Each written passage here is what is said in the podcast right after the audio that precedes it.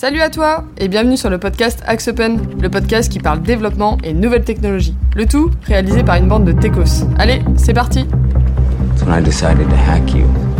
Whoever's in control of the exit nodes is also in control of the traffic, which makes me. Salut à tous On se retrouve aujourd'hui pour le podcast le plus attendu de l'année. J'ai nommé notre épisode spécial Noël. Alors qu'est-ce qu'on vous a mis sous le sapin dans cet épisode? On va démarrer par un retour sur ce qui nous a le plus marqué cette année et dans le monde du développement de manière générale. Un petit flashback sur ce qu'on avait dit l'année précédente et puis bah, aussi nos convictions sur ce qui va se passer les prochains mois. On finira aussi par un concours d'anecdotes et de fails sur ce qui nous est arrivé cette année. Et puis, bien sûr, pour terminer, on va donner nos idées cadeaux pour vos proches, geeks ou, ou moins geeks, et pour euh, tous les retardataires que nous sommes. Au micro aujourd'hui, on retrouve les lutins du développement. On a Arthur comme d'habitude. Salut, salut. On a Thomas. Salut. On a Antoine. Salut On a Alexandre qui nous fait sa première aujourd'hui. Et salut On a Jonathan. Hello. Et on a notre fidèle Philippe qui est à distance aujourd'hui. Hello On espère que ça va bien le faire et que niveau son, euh, ça va bien capter. Et puis voilà, que la technologie soit avec nous. on démarre donc avec une rétrospective tech de 2021. Donc cette année, déjà, on va parler JavaScript. Euh, on a fêté les 25 ans du langage euh, cette année, ce qui est pas rien. Euh, Arthur, tu es là pour nous en parler aujourd'hui. Euh, L'année dernière, on avait parlé euh, pas mal des, des frameworks, donc euh, les trois plus connus, Angular, React et Vue, et euh, qui étaient déjà bien installés sur le marché. En tout cas, on avait misé sur le fait que, que, que ça reste le cas cette année. Qu'est-ce que tu as à nous dire cette année sur, sur JavaScript? Qu'est-ce qui a changé? Bah écoute, euh, pas grand chose concrètement. Les frameworks se stabilisent. Il n'y a plus trop de vraiment grosses mises à jour euh, euh, qui changent tout. Euh, on a vu qu'il a sorti sa version 3 en début d'année, mais du coup, euh, on en avait sûrement pas parlé l'année dernière. euh, qui a fait pas mal de changements, euh, notamment au niveau de tout ce qui est euh, tout ce qui est state et contexte, qui a fait euh, un gros changement mine de rien. Il a fallu pas mal changer les applications qui étaient en vue 2 avant. Euh, après Angular, bon, qui nous continue de sortir des versions tous les deux mois euh, qui servent à rien, si j'ose dire. Et, euh, et React, Le qui- classique voilà, c'est ça. Depuis la 2, bon, depuis la 6, on va dire que c'est assez stable. Et, euh, et React, euh, qui est toujours sur sa version 17 depuis euh, maintenant euh, deux ans, je pense, et qui euh, n'ont rien de prévu pour l'instant de, on va dire, de game changing. Donc euh, ouais, ça se stabilise. euh, Ça, on- je pense que c'est toujours euh, ce qui est le plus utilisé pour le web, et je vois pas de gros. Il n'y a pas de gros changements ou de non, je vois pas de gros autres frameworks qui arrivent. Euh, je pense que tout le monde a son framework maintenant. Toutes les boîtes ont leurs applications, que ce soit en React, en Vue ou en, ou en Angular, et je vois pas, je vois pas de place en fait pour un nouveau framework, et je vois pas non plus d'intérêt d'en avoir un nouveau. Donc on va rester comme ça, je pense, un petit moment.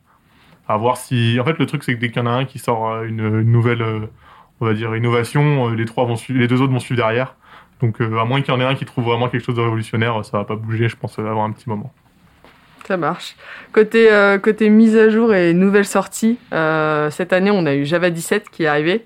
On en a parlé d'ailleurs dans un de nos, billets d'humeur pour ceux qui nous suivent aussi sur, sur, sur LinkedIn.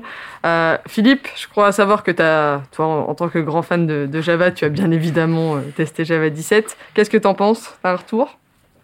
Alors, euh, Java 17, c'est une étape importante puisque c'est une LTS. D'accord Donc, c'est une, une version tous les trois ans qui est LTS. Un LTS, ça veut dire Long Time Support. C'est grosso modo les versions que les développeurs vont vraiment utiliser. D'accord les versions, les versions intermédiaires, elles n'ont pas de, de support de sécurité, de correctif de bugs. Donc, on les utilise pour s'amuser, mais on les teste pas vraiment. Euh, par contre, les LTS, c'est celles qu'on met vraiment en production. Euh, le marché de Java fait qu'aujourd'hui, euh, il y a beaucoup encore d'applications qui sont sur l'ancienne LTS qui était euh, Java 11 et même encore certaines qui étaient sur Java 8.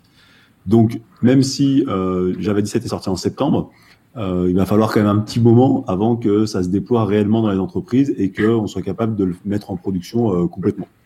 Pourquoi, pourquoi c'est assez lent Parce que Java se met à jour, le JDK se met à jour, et après il faut aussi que les frameworks que vous utilisez et les librairies se mettent à jour. Et en fin des fins, il faut aussi que les hébergeurs soient capables de le, de le supporter. Si je prends par exemple l'exemple d'Azure, aujourd'hui, dans les app services qui sont la manière d'héberger directement jars, on n'est pas encore dans le support Java 17. Donc, euh, ça veut dire que même pour aller en production, c'est pas forcément si évident que ça pour les entreprises de mettre, de migrer leurs applications. Euh, donc, euh, c'est la grosse mise à jour et c'est la mise à jour attendue et importante de Java de ces trois dernières années.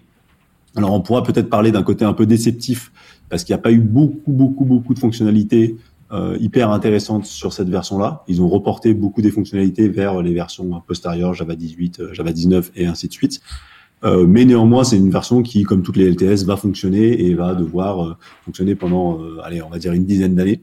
Donc nous, on s'est pas précipité dessus. On a fait quelques tests sur quelques applications, mais de toute façon, comme les hébergeurs et toutes les librairies qu'on utilise sont pas encore pleinement compatibles, on n'a pas de retour d'expérience encore très très fort dessus, mais ça va être l'enjeu de 2022, si je dis pas de bêtises, de déployer ça sur nos applications et de les mettre, de les faire par an, passer tous en production. C'est quoi pour toi, Philippe, la fonctionnalité la plus attendue que toi t'attends du futur de Java S'il y en a une? Alors c'est une bonne question. Euh, moi en tant que vieux développeur, j'attends plus rien. Euh, ils ont, ils ont. Non, je, ce que je veux dire, c'est qu'ils ont énormément travaillé depuis Java 8 sur euh, l'optimisation et la capacité de la JVM à démarrer rapidement. C'était vraiment un des enjeux de, de, tout ce qui tourne autour de Java, c'était d'être capable d'être cloud native et d'être capable de démarrer dans des contextes type des lambda et ce genre de choses. Euh, au niveau du langage et au niveau du, du JDK et de tout ce qui tourne de ça, ils ont fait le boulot. Maintenant, c'est plutôt du côté des frameworks que ça se passe. Euh, le travail d'aller amener euh, vraiment une réactivité au démarrage des applications. Et c'est plus vraiment dans, dans, le, dans Java. Euh, il y avait même des, des discussions là sur les forums des développeurs Java de se, de se poser la question de c'était est-ce que c'était encore pertinent d'aller optimiser le démarrage de Java étant donné qu'il démarrait en quelques millisecondes? Donc il y avait il y a beaucoup de discussions sur la communauté là-dessus. Il y a un gros travail qui a été fait et euh, dans les futures années, j'attends moins d'évolution de Java que des frameworks qui, euh, qui vont apporter des nouvelles fonctionnalités. En parlant de framework, euh, du coup, Philippe, euh, on, nous, on a beaucoup parlé de, du framework Spring Boot et, et sur le, enfin voilà, c'est un framework avec lequel on, on développe beaucoup ici. Euh, Aujourd'hui, est-ce que du coup Spring Boot est vraiment prêt pour pour Java 17 ou est-ce qu'il y a des évolutions majeures qui ont été faites ou qui sont qui sont à suivre? Alors, Spring Boot, pour rappel, hein, c'est le framework Java archi dominant dans le domaine, euh, tout ce qui tourne autour de Spring, hein, donc euh, dans le domaine du Java, euh, qui a écrasé un peu tout ce qui se faisait dans la concurrence, tout ce qui était J2E et compagnie.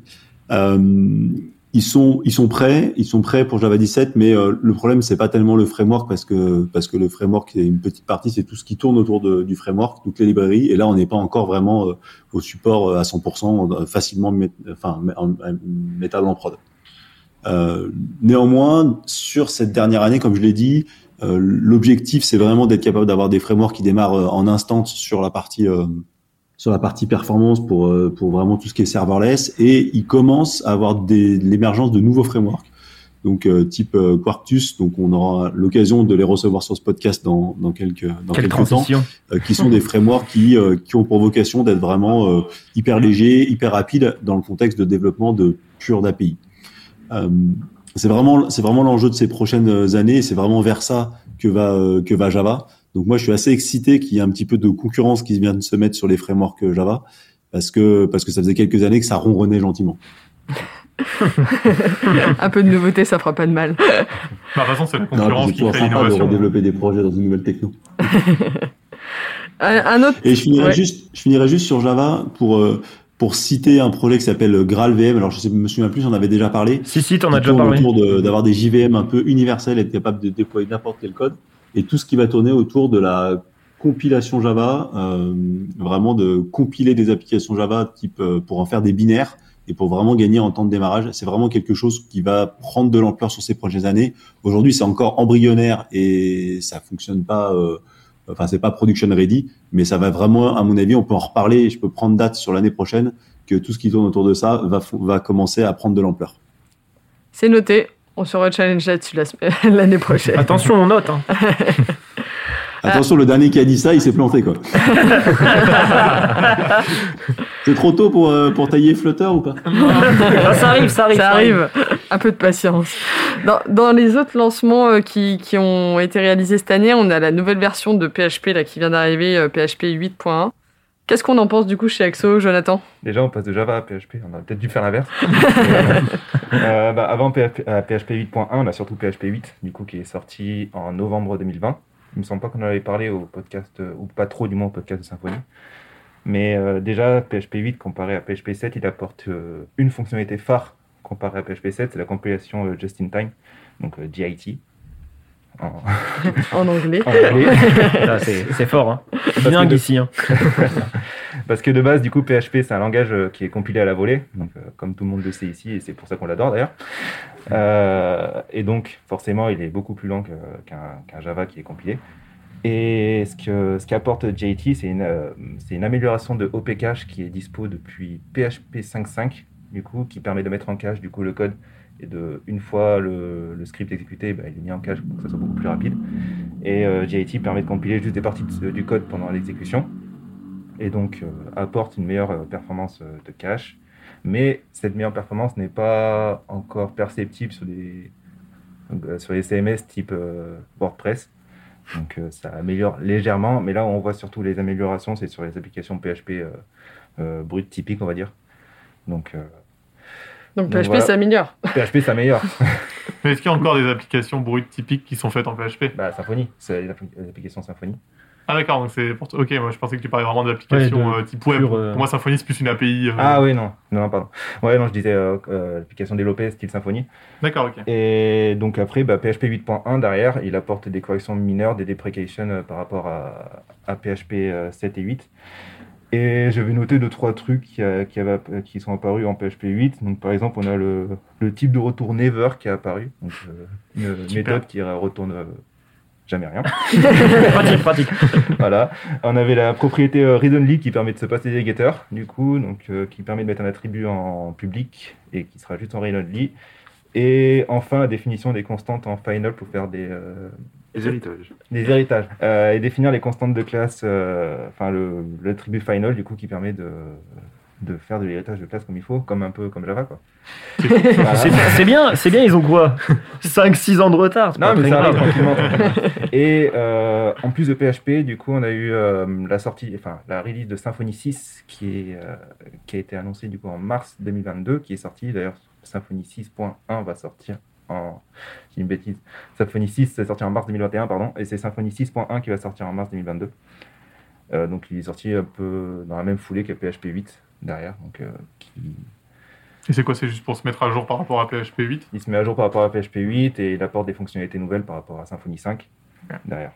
Ok, Voilà. donc euh, tout se suit et tout, est- tout évolue. Mm. Euh, côté, euh, côté Microsoft, c'est pareil, il y a de la nouveauté. On a .NET 6 qui est sorti et Visual Studio 2022. Alors les fans de Microsoft ici autour de la table, euh, ça donne quoi? Bah, 2 gigas de mémoire en moins. Du coup, euh, euh, sur, euh, sur Visual, euh, Visual Studio euh, 2022, euh, qu'est-ce qu'on peut dire? Euh, Petite nouveauté qui peut être, euh, qui peut être intéressante, c'est que euh, du coup, ça a été, euh, ça a été compilé en. Ça a été buildé en, en, en 64 bits, pardon. Et que du coup, euh, on, peut, euh, on peut dépasser, enfin, euh, en fait, quand l'application peut utiliser plus de, plus de 2 gigas de RAM, ce qui n'était pas possible avant. Donc euh, maintenant, on peut aller bien plus haut et ça peut être intéressant pour, euh, pour des applications un peu plus gourmandes. Et côté .NET 6, il y a eu des nouveautés euh, Ça a changé pas mal de choses ou pas? Euh, Il y avait surtout du, des perfs euh, de ce que j'ai vu. J'ai commencé à le tester hier vite fait. Surtout des perfs pour améliorer du coup euh, la rapidité du, du langage et pour avoir plus rapidement nos, nos données quoi. Mais après pour revenir sur l'IDE, c'est surtout pour j'ai l'impression que toutes les fonctionnalités qu'ils ont sorties, c'est pour améliorer du coup la, la productivité des développeurs. Donc tout ce qui est rechange des fichiers, tout ça, c'est accéléré. Et du coup, euh, ils ont rajouté aussi du hot reload sur euh, des appels synchrones. Donc, dès qu'on commence à toucher à des appels à la BDD euh, qui sont asynchrones, ben, faut relancer les serveurs comme avant. Mais euh, sinon, tout ce qui est traitement métier, ben, on peut tous les modifier à la main et notre serveur il sera redémarré tout seul. Bien pratique. pratique. Ouais, du coup, Très, ils très ont mis plutôt enclin côté perf euh, Ouais, ouais, pour, les, euh, pour les versions. Ok, et en parlant de, de, de Microsoft, du coup, on va parler un petit peu, euh, un petit peu Azure euh, et Cloud de manière un peu plus générale. Euh, L'année dernière, on soulevait pas mal que, que Microsoft enfin, était vraiment revenu en, force, euh, que ce soit avec les dernières versions de .NET ou avec tout ce qui était, tout ce qui était Azure et, et qui, bah, qui rattrapait l'avance d'AWS, voire, voire le dépasser. Euh, est-ce que la tendance Microsoft, elle s'est confirmée euh, sur, euh, sur cette année? Et est-ce qu'Azure, finalement, a- pris le pas sur, sur AWS Philippe, tu as un avis de- là-dessus? Alors, c'est toujours difficile d'avoir un avis général, j'ai envie de dire, sur tout le marché. En tout cas, ce qui est sûr, c'est qu'auprès de nos clients, Azure a clairement euh, euh, mangé l'intégralité du marché. C'est-à-dire que tous les clients qui étaient historiquement sur AWS, bien sûr, sont restés sur AWS parce que c'est très compliqué. Par contre, ceux qui ont été forcés à partir dans le cloud dans cette période un peu Covid, eux se sont plus tournés en majorité sur des solutions type Azure. Euh, en tout cas, ce qui est sûr, c'est que le, grand perdant, en tout cas euh, celui qui n'a pas vraiment décollé, ou en tout cas on n'a pas vu le décollage, en tout cas dans sous nos latitudes, c'est euh, tout ce qui tourne autour de Google. Donc leur solution GCP euh, n'a pas vécu n'a pas vécu cet, cet, essor que qu'ont vécu Azure et AWS. Est-ce que Philippe, tu penses que Microsoft euh, et Azure a une meilleure réputation auprès des clients parce qu'il n'a pas ce côté un peu géant et, euh, et entre guillemets capitaliste que Amazon a, où Amazon est en train de détruire, enfin de prendre tout le marché de absolument tout ce qui existe, entre que ce soit le, la vente en ligne, le, le streaming, enfin tout, ils, ils essayent de vraiment tout prendre. Est-ce que tu penses que Amazon, a, euh, que Azure, pardon, a pas un côté un peu plus gentil par rapport à AWS qui Bah, fait que Euh, Ouais. Et en fait, histo- Microsoft historiquement, ils ont un- ils sont toujours été euh, très entreprises et pas du tout particuliers. Euh, et ils ont une meilleure image. Ils font moins peur, Ouais. en tout cas, que, en tout cas, ils, sont perçus par les entreprises, en tout cas nos clients, comme étant euh, pas des, des cannibales type, comme tu dis, hein, sur sur Amazon, qui sont qui ont plus une, image un peu méchante, je puis dire. Et tant qu'à Google, Google est détesté. euh, Il y a une vraie détestation de Google euh, dans les entreprises euh, pour plein de raisons historiques. Il y a aussi le fait que Google a abandonné beaucoup de produits dans le passé. Ils ont euh, une image euh, très très américaine, là où Microsoft assez assez bizarrement, mais aussi par culture, a réussi un peu à gommer et à lisser tout ça. Et puis Microsoft, ils sont aussi pas mal déjà intégrés dans les entreprises avec les suites Office ou ce genre de choses. Et du coup, les gens, enfin, beaucoup plus de personnes qui connaissent déjà l'entreprise, plus que Amazon qui vient pas forcément du monde de l'informatique pour euh, beaucoup de gens. Sachant qu'AWS est arrivé après la plateforme, le marketplace d'Amazon. Et C'est puis, euh, moi, je suis assez d'accord avec vous. quasiment un, un Windows, euh, Oui. tout le monde a. Word, euh, tout le monde a Excel. Donc c'est vrai que euh, quand on te dit à, à- à- à Microsoft, pardon, tu, penses informatique. Quand on te dit Amazon, bah, tu penses, euh, tu penses euh, Faire technologie, tes achats de Noël, quoi. Ah, c'est vrai qu'Amazon, ils ont pas une, enfin, ils ont de moins en moins en plus une, une bonne image pour le coup. Oui, et puis pour Et les gens euh, qui sont pas dans, ouais, dans la tech, euh, c'est vrai que Microsoft, c'est genre. Tout le monde connaît, euh, connaît, connaît les- leur système de- d'exploitation et tout, donc je pense que oui, ils ont une meilleure image. Et euh, je sais pas, ça fait, euh, ça fait moins peur de- aux entreprises de partir sur Azure que, que sur AWS. C'est vrai que chez nous, on parle beaucoup plus d'Azure que, que, Que d'A- d'AWS, chez, nos, dans- chez nos clients. Mm, mm, mm. On verra si ça se confirme du coup sur, euh, sur, euh, sur l'année prochaine. Tu parlais donc, euh, Philippe, d'un grand perdant qui, qui est Google, enfin GCP, sur, sur la, partie, la partie cloud. On va parler d'un autre grand perdant, je pense, c'est Flutter. Non, mais- on en a déjà parlé au dernier podcast sur les sur les sur les applications cross-platform et mobiles. Euh, donc on va pas revenir, j'imagine, trop longtemps dessus, mais sur le marché du cross-platform, Flutter s'impose. Voilà. Après, est-ce que le marché du cross-platform s'impose? Ça, c'est un autre débat.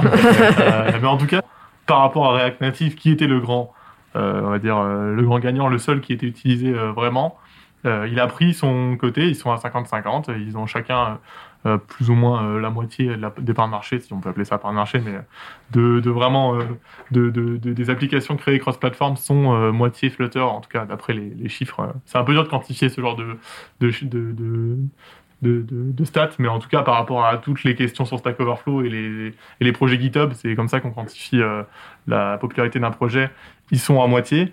Euh, après, oui, le cross-platform, c'est pas non plus euh, Hmm. les technologies qui font le plus rêver et dont on entend plus parler. Mais euh, pour moi, Flutter a gagné euh, son pari qui était de, de prendre de la place sur le cross-platform et, et ça marche. Et il continue d'évoluer. Ce n'est pas un projet que Google a abandonné pour une fois. Pour Pas encore, Pour. à suivre. On verra, sûr, on verra si on, on verra peut en encore en 2022. discuter l'année dernière, l'année On fera un prochaine. petit sujet. Exactement, tous les ans. De toute façon, ça fait trois ans, on C'est ne ça. parle que de ça. Donc. Mais Ouais. C'est une propagande, c'est une propagande. Vous pensez, maintenant, vous pensez euh, cross-platform, vous pensez Flutter. Dans trois ans, c'est dans les sujets principaux comme Java ou. Exactement. Ça se trouve, ça va être notre techno principal C'est après. ça, c'est- on, ouais. le sait, juste pas encore. Bon, on verra en tout cas si on, si on lui dit adieu ou pas prochainement. En parlant d'adieu, par contre, euh, il y a quelqu'un à qui on va dire adieu, c'est Internet Explorer. Ça y est, Ah. enfin, enfin. Qu'est-ce que vous en pensez? Ça vous fait plaisir un peu autour de la table? En, en réalité, euh, ça fait longtemps que, que beaucoup de gens ne l'utilisent plus. Oh, Ouais, mais il suffisait que- non mais je veux dire, je veux dire, euh, bah beaucoup de gens face Google Chrome a pris quand même, euh, a pris quand même une grosse part. euh, En tant que développeur, nous, on a plus tendance à Oui. utiliser Google Chrome, mais Oui. euh, la personne euh, lambda, entre guillemets, qui travaille euh, dans son entreprise, Mm. qui n'est pas du monde de l'informatique, elle aura tendance à utiliser le navigateur par défaut qui a été euh, longtemps Internet Explorer, et du coup, euh, Oui, c'est ça. Oui. les développements étaient souvent... euh, Enfin, souvent être compatibles avec Internet Explorer, quand Ouais. bien même nous on le voyait pas parce que Après, sur qu'on Windows 10, l'utilisait pas. Internet Explorer était bien planqué, donc pour le trouver. Oui, euh, oui. Mais Après, le truc, c'est que est-ce que toutes les entreprises sont sur Windows 10 Parce que euh, je pense qu'il y a aussi beaucoup, en, en tout cas, moi je pense euh, notamment euh, aux études, on était encore sur Windows Vista, alors que bon, même à mon époque, euh, il y avait quand même déjà Windows 10. Donc je me dis, est-ce que les entreprises vont passer sur Windows 10 et 11 Parce que pour moi, euh, Internet Explorer va pas être enlevé de Windows 7, parce que je suis pas sûr qu'il y ait des mises à jour encore sur Non. Windows 7. Non, Donc, euh, les gens qui ont encore Windows 7 utiliseront encore une Internet Explorer, euh, même s'il y aura peut-être un message qui dira euh, arrêtez, euh, bah, il, sera, encore possibles de l'utiliser. Donc, est-ce que vraiment ça va nous changer la vie? Je sais pas. Après, après, maintenant, on a quand même pas mal d'outils qui permettent de de- de- d'avoir un petit peu, enfin d'essayer d'avoir toutes les, toutes les dernières nouveautés qu'on a sur Internet Explorer. Euh, je parle notamment au polymorphe, il y en a, de, il y en a beaucoup. Après, euh, oui, euh, on est content, mais pour moi, ça va pas changer grand-chose. Non, non, c'est ça. euh, Après, les gros frameworks sur le marché, type Angular ou même Vue, il me semble, commencent à, ou, ou c'est déjà fait, à enlever la compatibilité Internet Explorer. D'accord. Et du coup, bah, le fait que euh, aujourd'hui euh, il y, a, il y a React, Vue et Angular qui, qui dominent le marché euh, des Oui. développements euh, web, euh, va faire que inévitablement, bah, si on voudra faire une application, il faudra abandonner euh, Internet Explorer. Donc, euh, Ouais, ouais. Mais bon, après, c'est pas, pas à nous de choisir, c'est aux utilisateurs. oui, Oui, en fait, ça Si va on a être. ça encore va- ça- 20% de personnes qui utilisent Internet Explorer. En bah, fait, il va y avoir euh, toute la partie, euh, comme on dit, les, les gens qui sont pas dans la tech et qui utilisent Mhm. chez eux. euh, Ou même qui ont un vieux PC depuis, Ouais, c'est euh, ça. depuis 5 ans. qui ont- S'ils passent pas sur Windows 10 ou Windows 11, euh, je sais pas comment ils vont. S'ils connaissent pas Google Chrome ou Mozilla, je Ouais. sais pas comment ils vont, ils vont transitionner, mais mais à voir. En tout cas, fini les phrases. Ça marche sur Explorer Ouais. c'est ça. c'est l'essentiel. Il y aura plus de problème. J'espère que la prochaine étape, ce sera Outlook après. Parce que... Mais le plus gros problème qu'on va avoir, c'est qu'on pourra plus tester sur Internet Explorer, nous, parce qu'il Oui. n'existera plus, euh, on Oui. pourra plus le télécharger. Oui. Donc ça, ça risque d'être un problème pour nous. Si jamais on a besoin, on a un client qui nous dit on veut une compatibilité Explorer, on pourra leur dire bah vous avez un PC sous Windows 7 à côté. Ouais, bah ça va être ça. hein. parce qu'aujourd'hui sur Windows 10, euh, si on va sur Internet Explorer, il redirige sur Il redirige sur. Edge. ouais. Donc euh, oui, je sais pas trop. On verra. Après, est-ce qu'ils vont pas forcer un petit peu, même euh, que ce soit côté particulier, etc., euh, à faire peut-être des, campagnes, etc., pour, pousser. Euh, Après, je pense que techniquement, ils peuvent juste lancer une mise à jour sur Windows 7. Ils doivent encore avoir tout ce système d'updates. Donc, ils peuvent juste envoyer une petite mise à jour Windows 7 qui, tue Internet Explorer et puis basta, quoi. Sachant que Microsoft Edge, la nouvelle version sous Chromium, elle est compatible Windows 7 Mhm. Bah, Google Chrome est compatible, donc on peut supposer que la base est compatible. Parce que pour le coup, ce navigateur, la Microsoft euh, Edge sous Chromium, enfin, il est quasiment équivalent. Oh, c'est à... ah, oui, Chrome. Bah, hein. bah, c'est vraiment la même interface, c'est Chrome. Euh, pour une fois, ils ont fait un super, euh, super navigateur. Pour finir sur les actus de l'année, on va revenir sur un moment qui nous a tous marqués.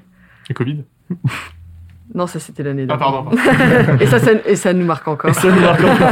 il fait mal, hein, il fait mal celui-là.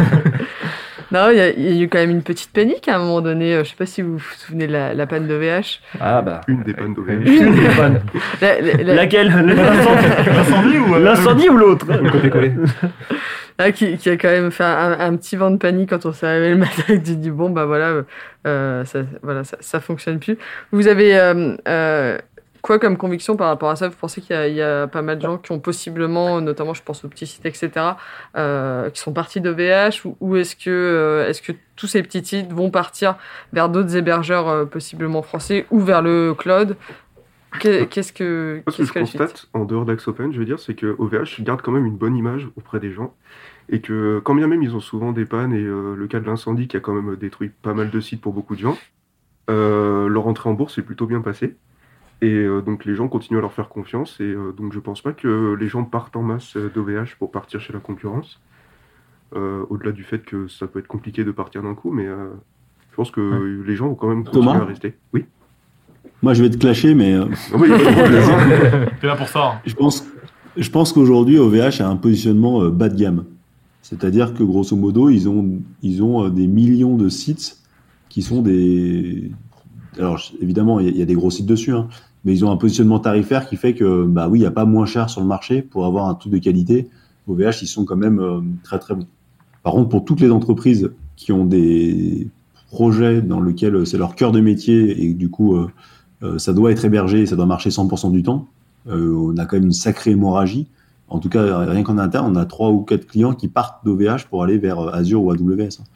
Donc, euh, autant il y a un marché pour l'hébergement euh, pas trop cher, autant pour les solutions qui nécessitent une haute disponibilité et de la fiabilité, leur image est quand même sacrément écornée. hein. Je pense que c'est un problème de haute disponibilité. Le, le- le petit artisan qui a son site euh, qui est hébergé sur WordPress et sur OVH, euh, que son site il soit dans 3 heures, il s'en fout un peu si c'est genre la nuit ou quoi.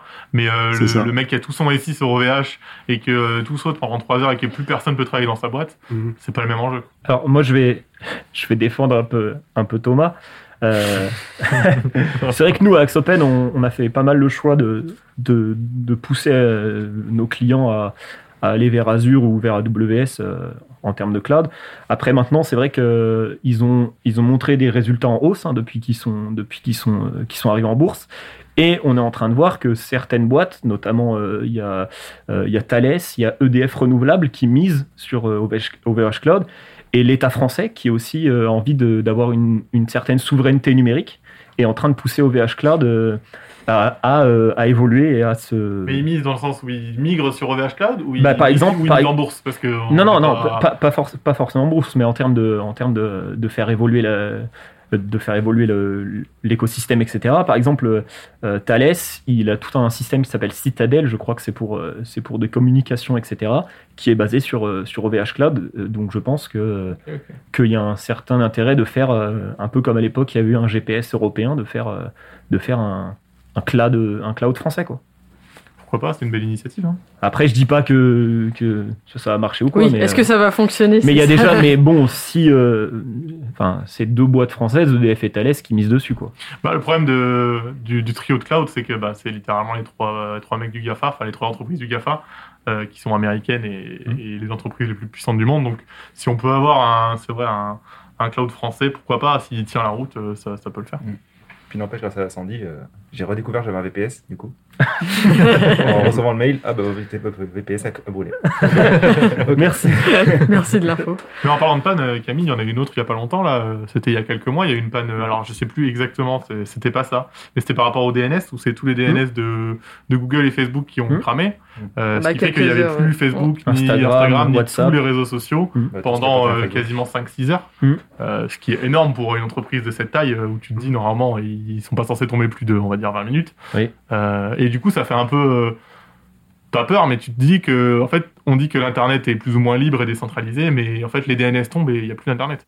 Et les DNS, c'est des endroits physiques. Il y en a, alors je sais plus comment c'est fait, j'en avais, j'avais appris en cours, ça a peut-être évolué, mais c'est des endroits dans le monde, il y en a peut-être une vingtaine, et si ça tombe, bah c'est fini, quoi. Mm. Donc, euh, après, c'est pas le DNS cette fois, c'est un truc C'est un qui, problème de mise à c'était jour. je BGP, crois. un truc comme ça. je sais plus, c'était un truc par rapport au DNS, j'ai- j'ai j'ai plus l'info. Mais, euh, mais c'était une énorme panne aussi, et là c'était au niveau mondial, c'est-à-dire que plus Facebook, Instagram, euh, Twitter, plus rien Je, marchait. je, je Après, crois ça reste des que. réseaux sociaux, tout le monde s'en fout, mais. Je, ouais, Mais ça génère des. je crois euh, que, des- que des- Zuckerberg, enfin Facebook a perdu genre Oui, 7 quelques- milliards dans l'histoire. milliards de ou- pubs, euh, ouais, ouais. Donc, Mais oui. euh, donc euh, Ah, ouais. Ils s'en c'est- enlèveront. Ouais, c'est des, c'est des réseaux sociaux, on s'en fout, c'est quand même 7 milliards de, de dollars. ça va pas empêcher des gens de. Non, non. vivre, non, non. Je sais pas. hein. Enfin, Ça- si, ça- je pense, ça- ça a empêché des gens de vivre. Mais... Oui. Mais bon. Mais oui, c'était une sacrée panne aussi. C'est clair. On verra, du coup, on se retrouve l'année prochaine pour reparler un petit peu de tous ces, tous ces sujets et voir si on aura peut-être de nouvelles Ah, pannes aussi euh, Ah, qui, nouvelle va- qui vont arriver. Euh, Un Covid numérique. Covid numérique, oh non mon dieu. Euh, on va passer à, un petit concours de fail euh, de, de cette année. Donc c'est le moment de me raconter vos meilleures anecdotes. Qui veut démarrer? Moi, je veux. Allez, je vais, je vais start. Alors, petite anecdote, euh, petite anecdote marrante. Euh, Enfin, plus ou moins marrante. Euh, euh, alors, c'était.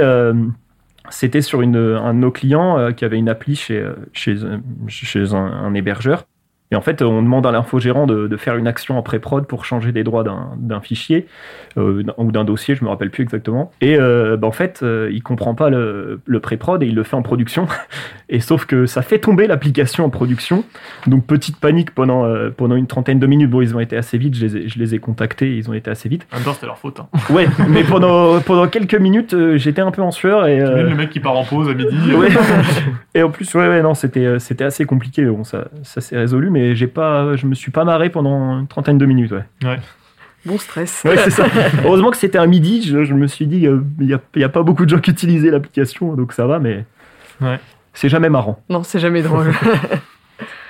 Euh, Moi, j'en ai peut-être une à la rigueur. Bon, c'était pas moi directement, mais c'était sur un projet euh, où euh, c'était une, c'est une plateforme pour mettre en relation des, des, euh, des entreprises et des candidats euh, pour, euh, pour recruter.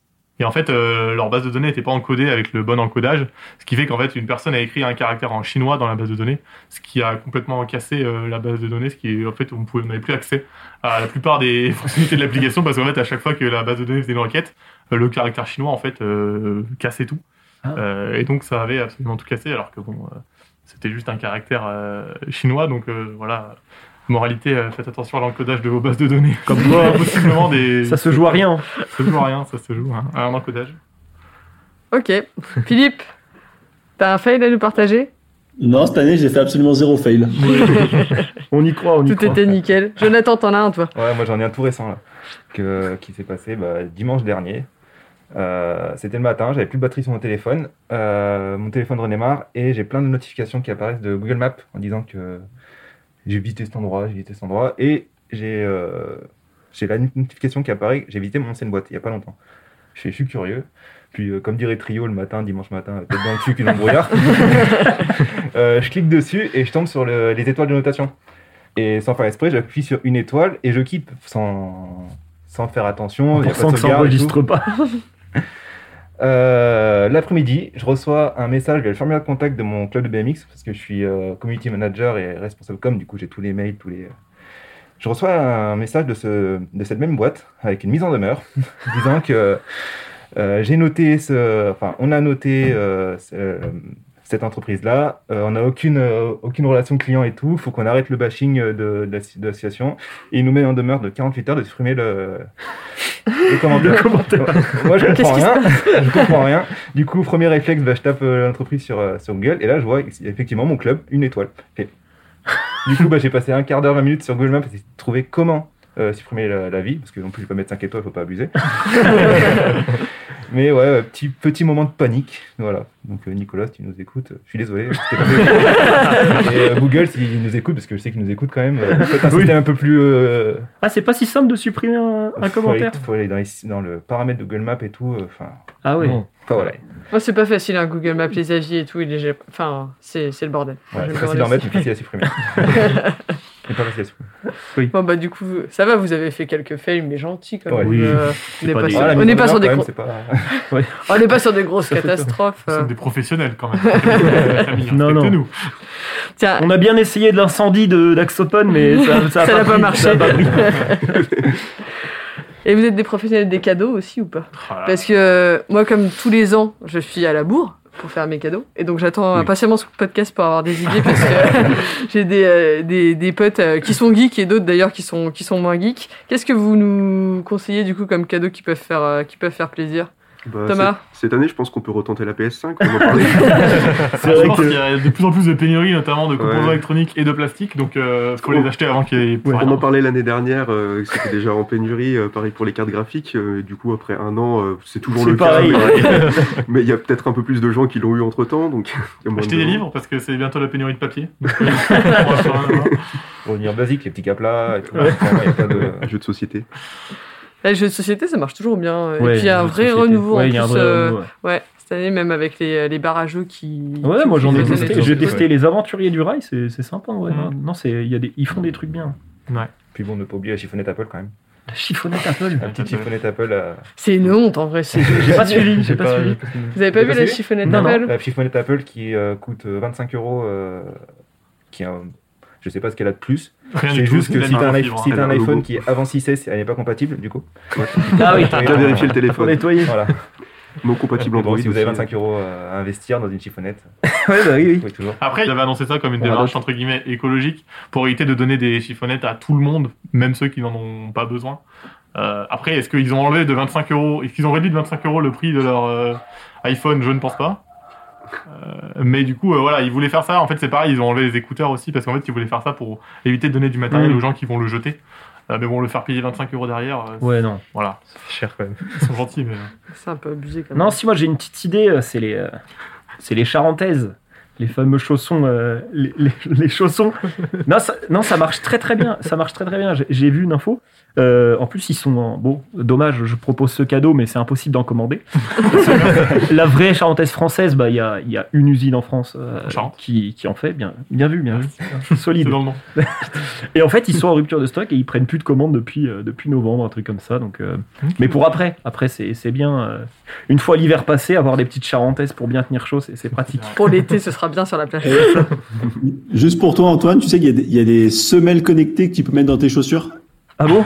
Pour... Dans tes charentaises ou pas? Pour mesurer ton activité. Je Ah me suis dit que ça te plairait. Et c'est quoi la différence avec une montre, du coup?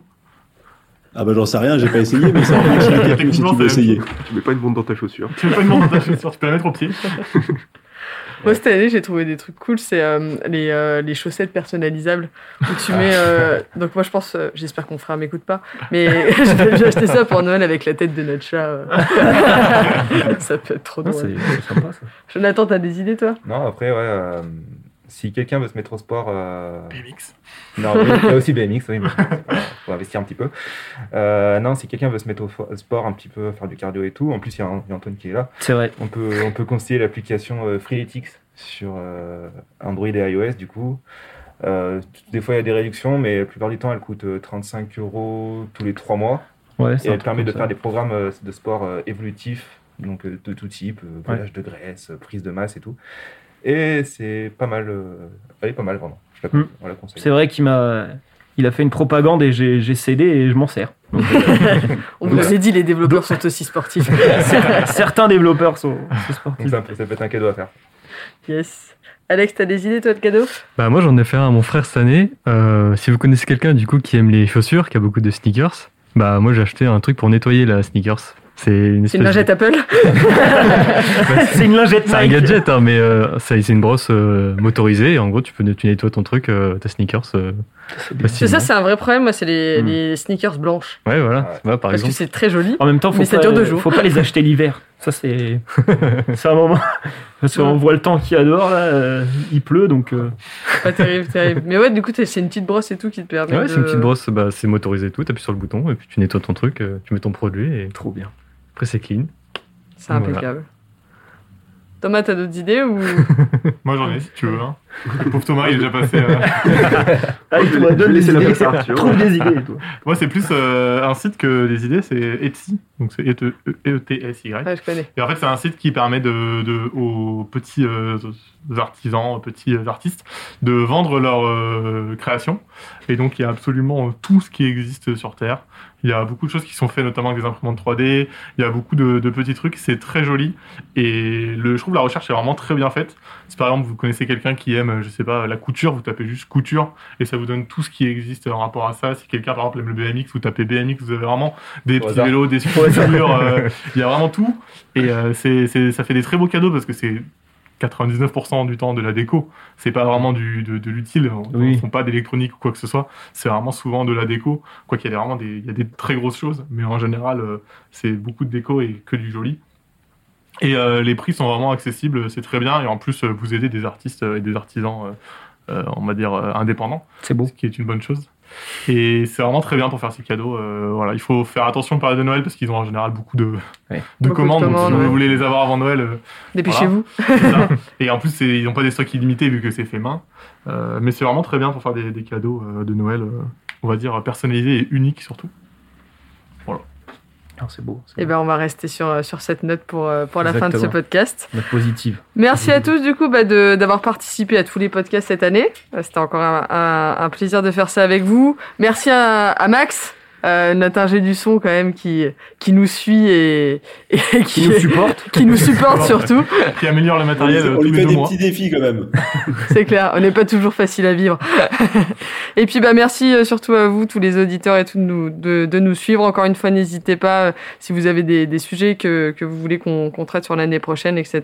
Ou si vous voulez venir participer aussi, ce sera avec, euh, avec grand plaisir. On vous souhaite des bonnes fêtes de fin d'année. Et puis, euh, bah, on se retrouve l'année prochaine pour des nouvelles aventures. Je suis obligé de la faire euh, noyeux Joël. Allez, joyeux Noël Et joyeux- salut, salut.